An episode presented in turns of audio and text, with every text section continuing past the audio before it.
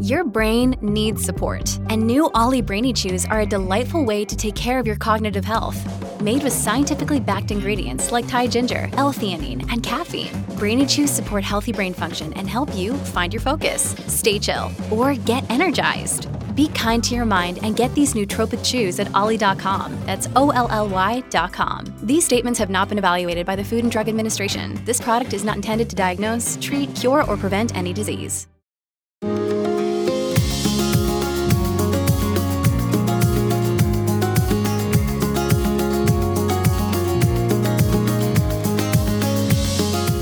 You are listening to the Thoughts from a Page podcast, which is a member of the Evergreen Podcasts Network.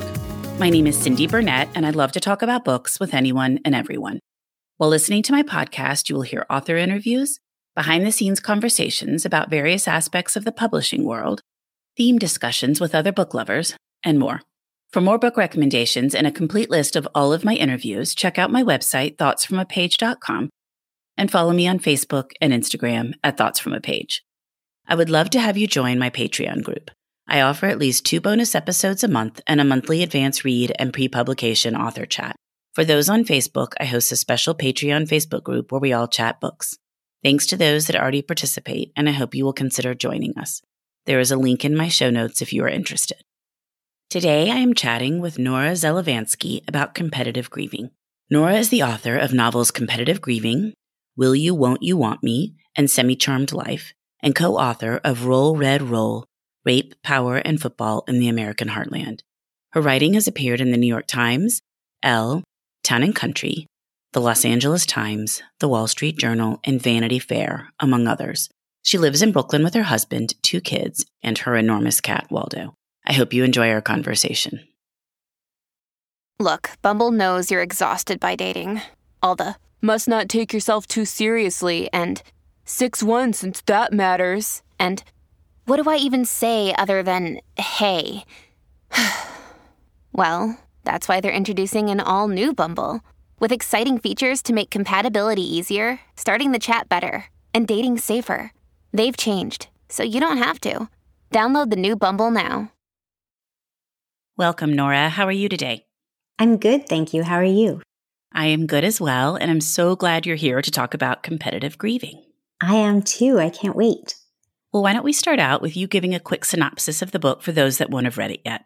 Okay. Um, Competitive Grieving is a dark comedy, an unlikely love story about loss and the chaotic aftermath of grief.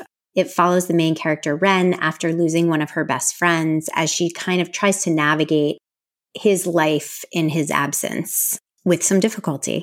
And that's basically the book. How did you come up with the subject matter and decide to write about it? So, in 2017, I lost one of my best friends from childhood.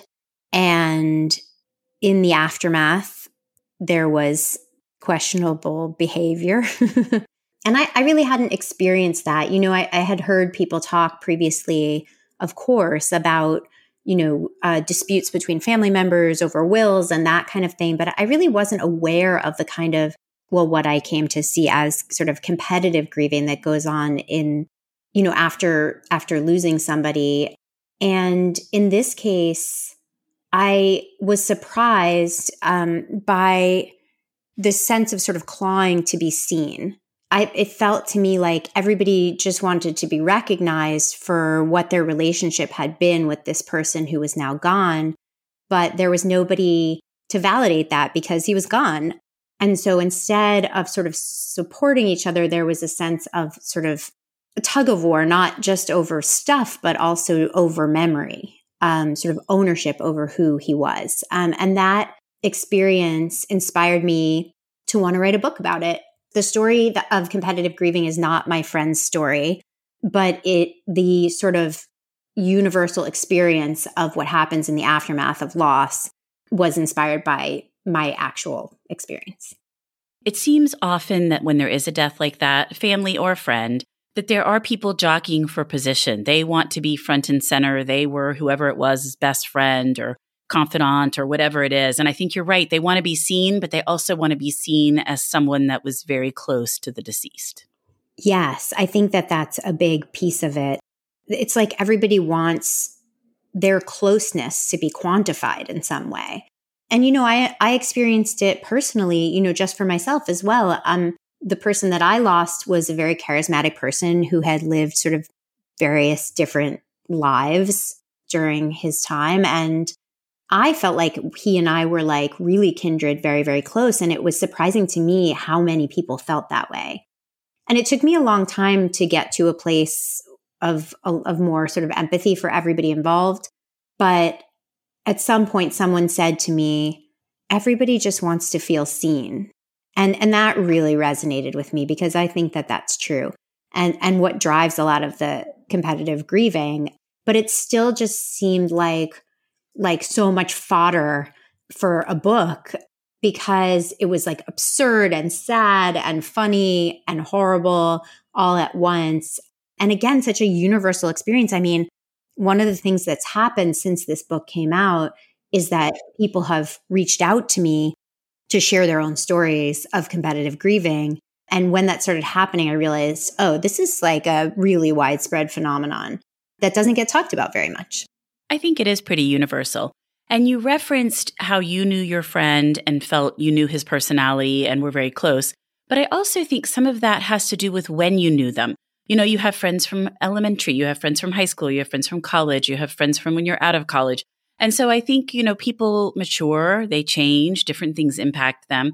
And so it can really, I don't know what the right word is. You can really look back and think, okay, I knew him when I've continued to be friends, but our relationship began at such and such time. Yeah. I mean, I completely agree with that. I think that sometimes at some point in the process, I thought, you're really mourning the person at the point at which they were most important to you that that's really what who, the person everyone's mourning and and I found myself gravitating towards friends who were remembering the same stage of his life as I was because it was the same version of him and that's something that Ren the main character in competitive grieving struggles with a lot because her version of Stuart her best friend who she lost um, is so different than the version that other people see especially because he's you know, a notable TV star. Um, and so there's also this like public perception of him as well. And so trying to, you know, marry all of these different versions of who he is is like one of the challenges of grieving him. Absolutely. And that really resonated with me. And it made me kind of think back on when different people have passed away and the way people behaved and, you know, who I've known and when I knew them. And I think that's, it's really interesting. It's definitely thought provoking. Was it hard to write?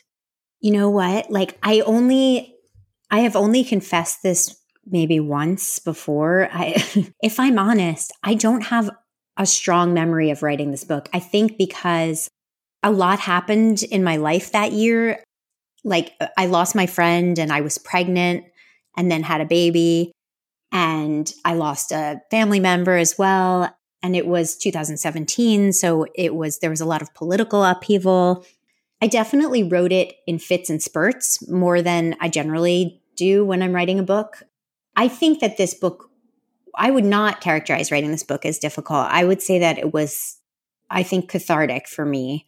Um, you know, I felt like really lucky that I had a, like a concrete place to work through the issues plaguing me in my actual life. And I think the beauty of writing a novel is that you get to you know, choose the setting, choose the characters, choose all, you know, put yourself in a world that you don't mind existing in.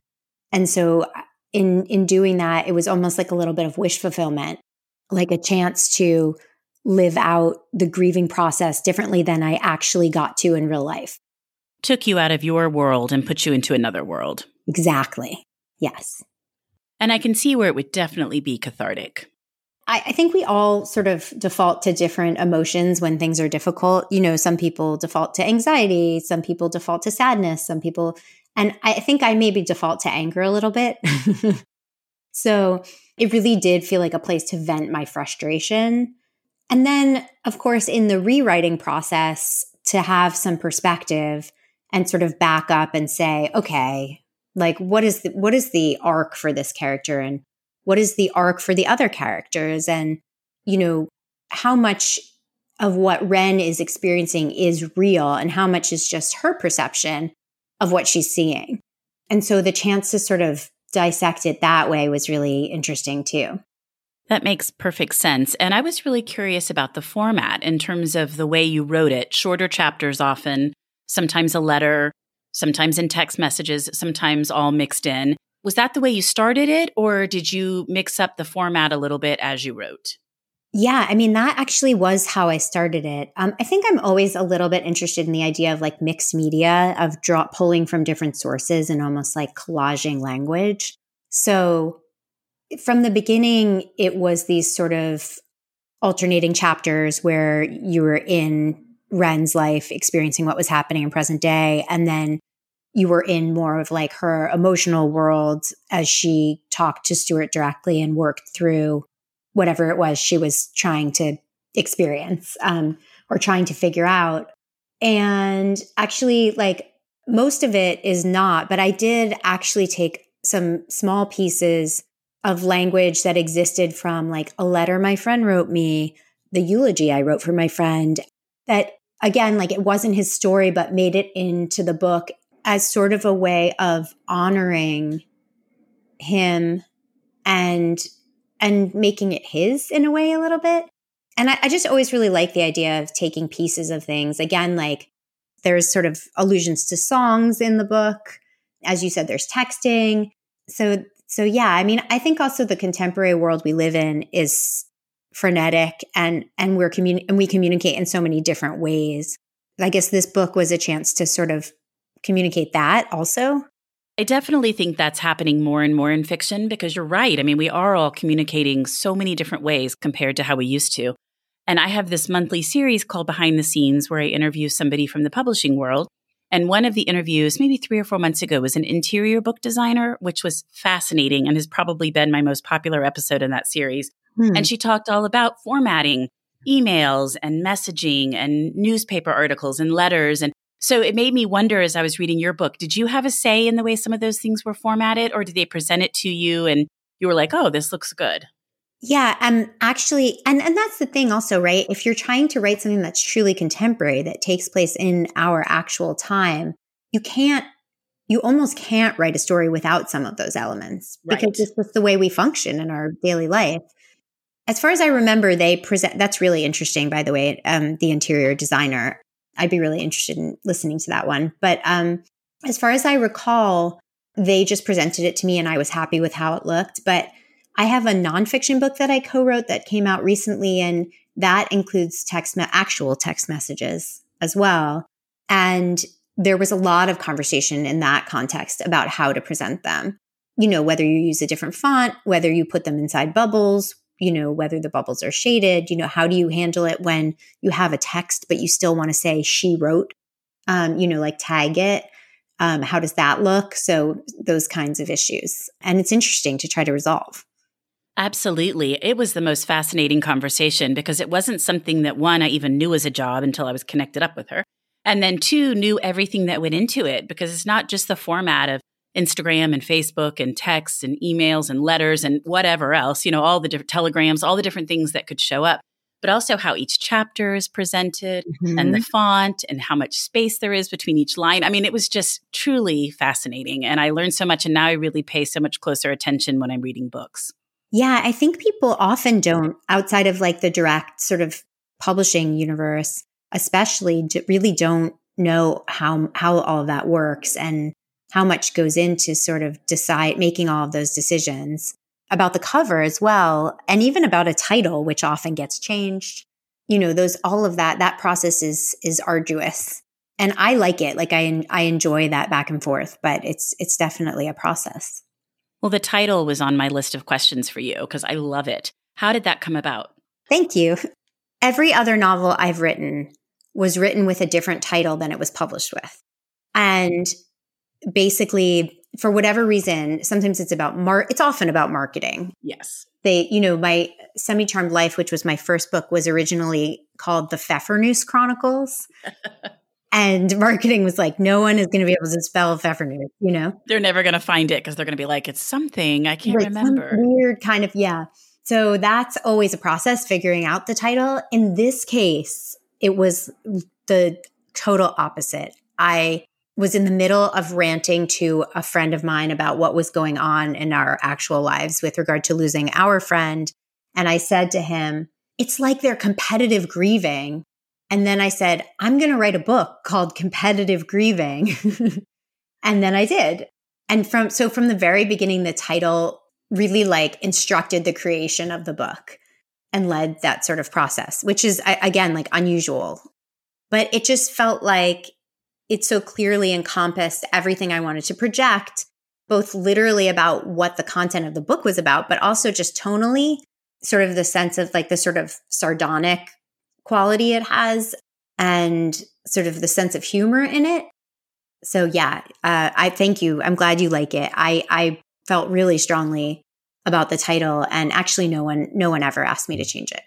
What I have found is that titles either stay the same, whatever the author comes up with at the beginning, makes it all the way through, or there are like 2000 different conversations about the title and you have to go through 100 different ones to to land on something that it's not uh, two or three times let's try this it's either yes it's stuck from the beginning or we're going to have to spend forever to land on a title that that has been my experience as well yeah and when you aren't landing on one it's really hard i mean i used to feel that way as a freelance journalist as well, just for stories. That sometimes the story's title would just come to me right at the beginning, and then I knew I was like in good shape. But if it didn't, that I was going to like struggle to come up with it. It's just funny how that works.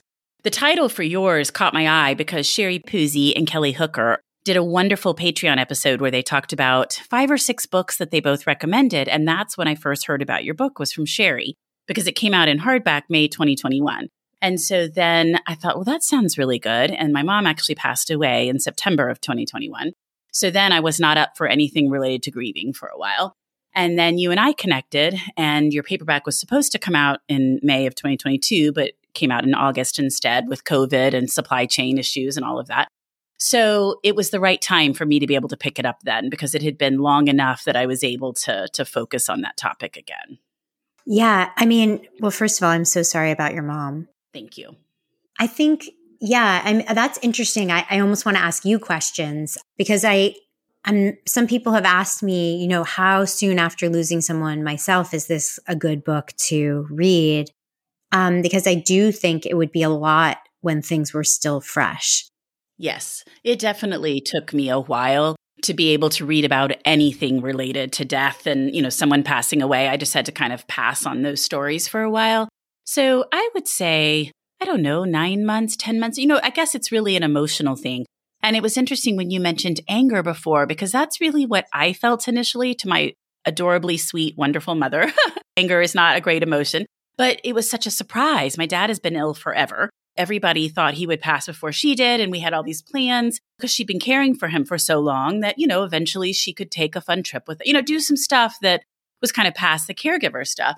And so then she had a stroke and suddenly died. Yeah. And every single person I called was like, Your dad? And I was like, No, my mom.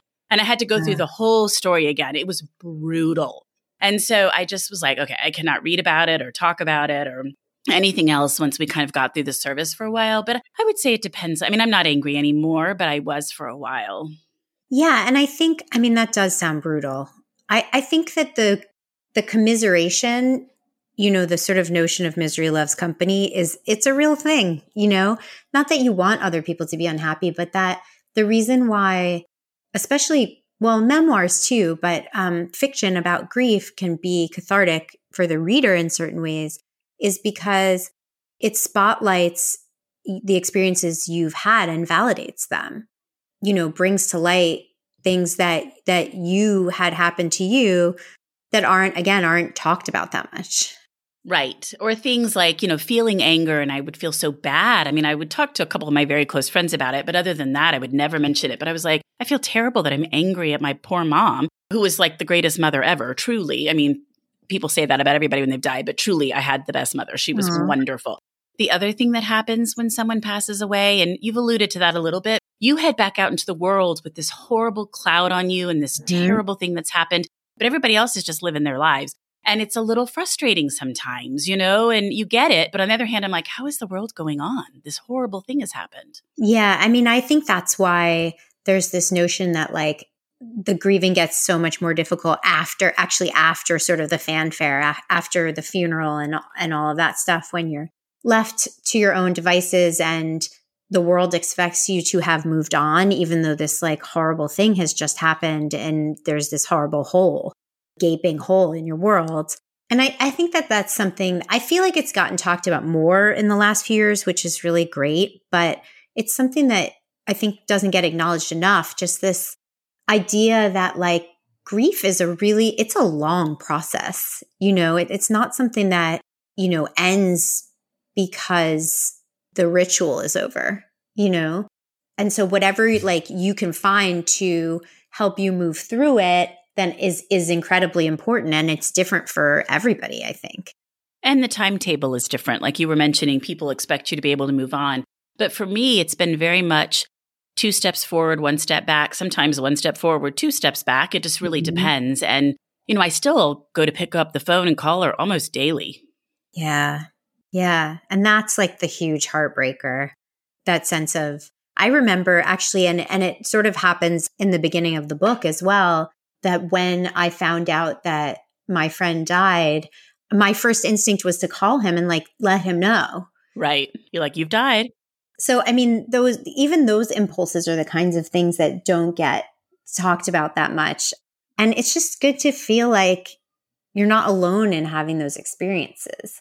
And so, yeah, I mean, I, I mentioned that some people have reached out with their own stories, but it's been a different kind of gift with this book than my other books to have people reach out and be willing to share what's going on in their lives and these losses they've experienced and and to trust me with that. And that's been like a totally unexpected amazing you know blessing of this book. I love that because i do think you're right that people they want to be able to tell somebody. And sometimes it's nice to tell somebody that's not involved that wasn't friends or related to the person who's passed away. And i'm sure reading your book brings a lot of those feelings to the forefront for people. I mean it certainly did for me yeah, I think that I think that that's true that that talking yeah to sort of to try to process it outside the realm of the people who are also immediately affected and who have their own feelings about it is so important. And those that are trying to competitively grieve you don't want to be involved in that kind of conversation with them. No i mean it's such a ugly thing in certain ways um, even though maybe it just comes from a really natural human impulse but the the thing of wanting to take ownership over someone's story to not like leave space for everybody to have their own memories it's it's a really difficult thing to try to navigate. And also because as you said like you know somebody from a certain period of in their life most likely when they were most important to you there's a you know infinite versions of people. And that's really also hard to accept you know it is a little bit. And sometimes it's surprising because you're like, well, gosh, I would have never thought they would have done such and such or been interested in such and such. So, yes, it can kind of throw you off guard as well. Yeah. And, and in the book, there's a way in which um, Ren feels like other people's grieving is literally getting in the way of hers, where when she sees people sort of emoting without any reservation, that it, it makes her clam up in a certain way. Um, so just having like the space to have that experience too is so important. So that makes me think then too, depending on the person, it might be more helpful to read the book closer in time. I guess it just really depends on the person and where their journey is going. Yeah, I think that that's probably true. But it's good to know at which point it was helpful for you. So now I have sort of an answer. exactly. well, before we wrap up, I would love to hear what you've read recently that you really liked. So, well, I, I, I'm right now, I'm reading two books that I really like. And I, I have a rule like I never read two books at the same time. I don't know how this happened, but it did and it's happening. So I'm currently reading Candy House, Jennifer Egan's new book. And then I'm also reading Heartbreaker, which I have a dear friend, Sarah MacLean, who's um, a romance novelist, and this is her new book. I'm really like, will read almost any genre of book. I have a sort of a wide range of tastes and interests in reading. So the, the books I like really run the gamut. But um, what else have I? Oh, well, I did some good summer reading, like sort of fun stuff. And I read Book Lovers, Emily Henry's new book. And I read The Last Thing He Told Me, which is that Laura Dave thriller that came out, I think, last year. I would totally recommend both of those, especially if somebody wants something escapist and kind of like fun and light and fast. Which is so nice for right now. Yeah. I mean, I personally, I mean, one of the, sorry, not to go off on a tangent, but one of the things about competitive grieving that I was sort of proud of in the creation of it is that it's both it's it tackles some really serious issues but it's it's supposed to be at least funny. It is. Good i'm glad. And it has a romance so there's sort of like an escapist lightness to it and and hopefully sort of a light at the end of the tunnel sense i just really love books that address real authentic issues in our universe since there's a lot of really serious things going on in the world right now but that also give us a sense or a chance for escape because i think we all need that right now. And not when you're done with a book thinking oh my gosh that was so heavy and i just can't even get out from under the cloud but instead there has been some humor but you're tackling serious issues that we're all probably grappling with exactly there's been humor and like a chance to laugh a, a cathartic chance to cry and satisfaction at the end. I agree completely. That's my favorite type of read. Yeah, me too. Well, Nora, thank you so much for coming on the Thoughts from a Page podcast. I thoroughly enjoyed speaking with you and reading Competitive Grieving. Thank you so much for having me. This was really great. You know, a lot can happen in seven minutes, and luckily, that's how long it takes me to tell a story. My name is Aaron Califato, and I'm the creator of Seven Minute Stories. I'm proud to partner with Evergreen Podcasts and I'd like to invite you to join me on this journey.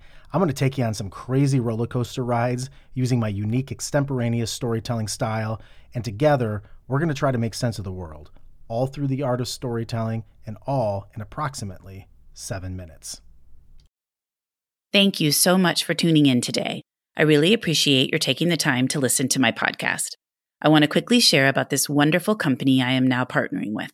I am always looking for entities that promote and highlight books and recently came across Book Clubs, a company who provides all sorts of resources for established and new book clubs, as well as individual readers. My own personal book club recently signed up on Book Clubs, and the group has been impressed with all of the great tools the site and app provide. The Book Club's website is linked in my show notes, and I hope you will check them out soon. Also, if you like my show, I would be so grateful if you would tell everyone you know about it and rate it on whichever platform you listen on. It truly makes a huge difference and really helps the show grow. The book discussed in this episode can be purchased at my bookshop storefront, and that link is also in the show notes. I hope you will check out some other Thoughts from a Page episodes and have a great day.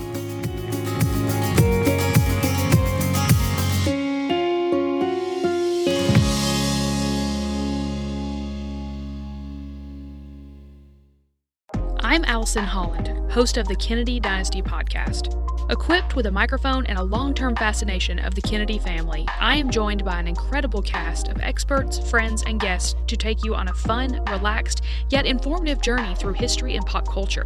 From book references to fashion to philanthropy to our modern expectations of the presidency itself, you'll see that there is so much more to Kennedy than just JFK or conspiracy theories. Join me for the Kennedy Dynasty podcast.